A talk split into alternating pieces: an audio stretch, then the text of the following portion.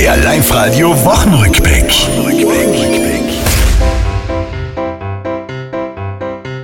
Der Sommer hat begonnen mit richtig großen Hitzen. Ich als kleines Dickerl fang da immer an zu schwitzen. Drum hab ich mir ein Eis gekauft, wie jeder Steuerzahler. Der Landeshauptmann Matle meint. Das gefällt mir.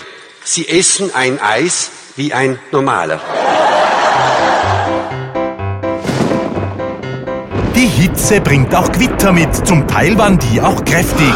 Donner, Hagel, Blitz, manch Bilder waren heftig. Doch habt ihr gewusst, dass Gewitter eigentlich san Gott gewollt? Der macht sich nämlich einen Spaß. Der Gott, der spielt Bowling und wenn er alle Kegel umwirft, dann hat er einen Strike gebowlt.